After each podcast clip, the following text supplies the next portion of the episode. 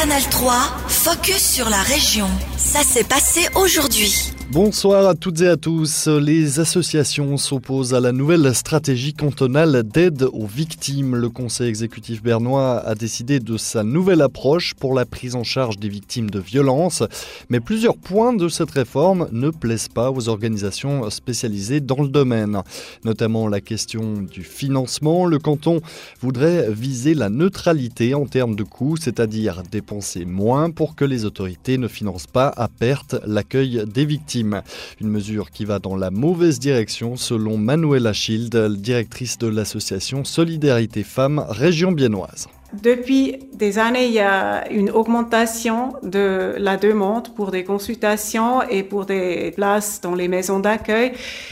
Et donc pour nous, c'est problématique d'implémenter une stratégie sans investir aussi euh, de l'argent qui nous permet de garder la qualité de travail nécessaire. L'exécutif bernois souhaiterait également à terme centraliser l'aide aux victimes dans les deux plus grandes villes du canton, mais pour Manuel Achilde, il faudrait au contraire étendre les possibilités. C'est aussi la régionalité qui est extrêmement importante pour nous que c'est c'est pas les centres de consultation, que c'est pas centralisé dans à Berne et à Bienne, que aussi dans le euh, Oberland euh, il y a quand même euh, un centre de consultation. Pour nous, c'est de plus en plus important pour être accessible pour les, personnes concernées. Euh, on devrait plutôt régionaliser, encore plus régionaliser que centraliser. Finalement, les associations dénoncent encore le partage des données avec d'autres autorités, un procédé qui irait à l'encontre de la protection des victimes.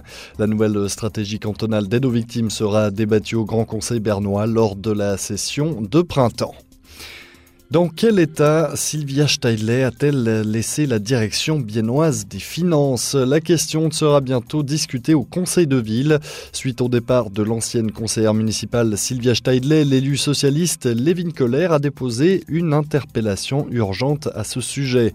Il demande à l'exécutif une évaluation de la direction des finances, car selon le président du groupe parlementaire socialiste, des dysfonctionnements peuvent inquiéter les élus Lévin À la fin du dernière année, il y avait des articles dans les médias où c'était public qu'il y avait des différents postes clés dans la direction des finances qui ne sont pas occupés depuis longtemps. Et moi, je suis préoccupé beaucoup par ça euh, parce que dans les dernières années, ou surtout dans, l'année dernière, euh, il y avait beaucoup de défis dans cette direction, surtout dans qu'est-ce qui a apporté cette direction au, sein du conseil de ville. Et, et, surtout, ça me préoccupe beaucoup que ça ne marche pas bien dans cette direction. On aimerait bien avoir des réponses pour clarifier les choses. Le conseiller de ville socialiste reproche notamment à l'ancienne directrice des finances la remise tardive du paquet d'économie substance 2030, ainsi qu'un manque de dialogue dans le dossier du nouveau centre de santé près de la gare de Bienne. De nouvelles directives pour les agriculteurs labellisés IP Suisse. Le label au logo coccinelle souhaite faire encore un pas en avant dans le domaine de la durabilité. Ainsi, d'ici 2026, les exploitations devront notamment aménager dans leurs champs plus de bandes de plantes et de jachères, c'est-à-dire plus de surface c'est-à-dire plus de surface de promotion de la biodiversité. Des mesures positives pour l'environnement, mais un effort supplémentaire pour les établissements labellisés. Nous nous sommes rendus chez Laurent Botron. Sur la table de cet agriculteur de nos, on aperçoit une grosse enveloppe. Sur l'étiquette, on trouve l'émetteur IP Suisse. Laurent Botron précise que ce pli renferme la centaine de pages de directives du label. Difficile donc pour lui de trouver le temps de se renseigner sur toutes ces nouvelles lois. On l'écoute. Nous, on travaille avec des animaux, avec la nature, puis avec des bâtiments. Il y a 30 ans, il fallait surtout pas mettre une baie dehors en hiver, parce que vous aviez la police qui venait si vous aviez encore une, vache ou une niche qui était dehors. Puis aujourd'hui, elles doivent aller dehors. Donc, euh, si vous voulez pas euh, avoir beaucoup plus de travail parce que vous n'arrivez pas, ben, il faut construire pour qu'elle puisse aller toute seule de haut. Des changements qui peuvent surcharger des agriculteurs déjà bien occupés et pour les contrôleurs du label, ça reste compliqué également de rester à jour. Laurent Botron. Il y a 1700 points de contrôle possibles hein, dans tous ces ordonnances puis tout ça. Euh, vous avez un contrôleur qui vient et puis vous lui dites non, mais je crois pas.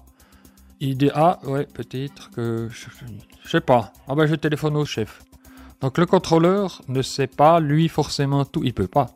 C'est pas possible, il y en a trop. En plus de ça, les exploitations labellisées doivent remplir des documents administratifs, une charge qui peut peser sur les agriculteurs et les agricultrices. Incendie, fausse alarme, dégâts des eaux, tempête ou sauvetage de personnes, les sapeurs-pompiers de Bienne sont intervenus 650 fois en 2022. On tire aujourd'hui le bilan de cette année avec Didier Wicht, le commandant des sapeurs-pompiers biennois. Alors ce chiffre, il est un petit peu en dessous de la moyenne. En principe, euh, on est toujours entre 650 et les grandes années à 800 interventions. On peut expliquer ce chiffre euh, simplement par euh, les éléments naturels, c'est-à-dire que nous n'avons pas eu de problème d'inondation, d'intempéries l'année dernière, ce qui a fortement influencé à la baisse le nombre d'interventions. Et étonnamment également, on pouvait s'y attendre, mais des feux de végétation, on n'en a quasi pas eu alors euh, que l'Europe a brûlé. Si on regarde les chiffres euh, d'un peu plus près, sur les 650 euh, interventions en 2022, 199 engagements sont dus à un incendie. finalement, éteindre un feu, c'est plus vraiment le, le cœur de métier des pompiers? On est quand même à, 30% euh, de la totalité des engagements, ce qui est déjà relativement élevé parce que les autres années, on se situe environ entre 15 et 22%. Donc au niveau intervention en feu, c'était vraiment une grande année. Après, euh, c'est vrai que ça a toujours été où euh, l'engagement en feu n'est pas le premier engagement des sapeurs-pompiers. Donc c'est pas le cœur du métier des sapeurs-pompiers, contrairement à ce que beaucoup de gens pourraient le croire. Et comment vous voyez ce changement d'orientation des pompiers qui sont de plus en plus plus appelés pour euh, d'autres incidents que, que des incendies. C'est vrai que lorsqu'on a créé les cours de pompiers il y a très très très longtemps, c'était principalement pour éteindre des feux. Mais depuis, la, la société a, a, évolué et il y a énormément d'autres tâches qui ont été euh, confiées euh, aux sapeurs-pompiers qui vont du sauvetage des personnes, qui passent par l'assistance technique, les problèmes hydrocarbures, chimie. Donc on est vraiment dans une notion de développement de la société qui a également fait évoluer le métier des sapeurs-pompiers. C'était Didier Wicht, commandant des sapeurs-pompiers de la ville de Bienne. Canal 3, focus sur la région. Aussi disponible en podcast sur Spotify et Apple Podcast.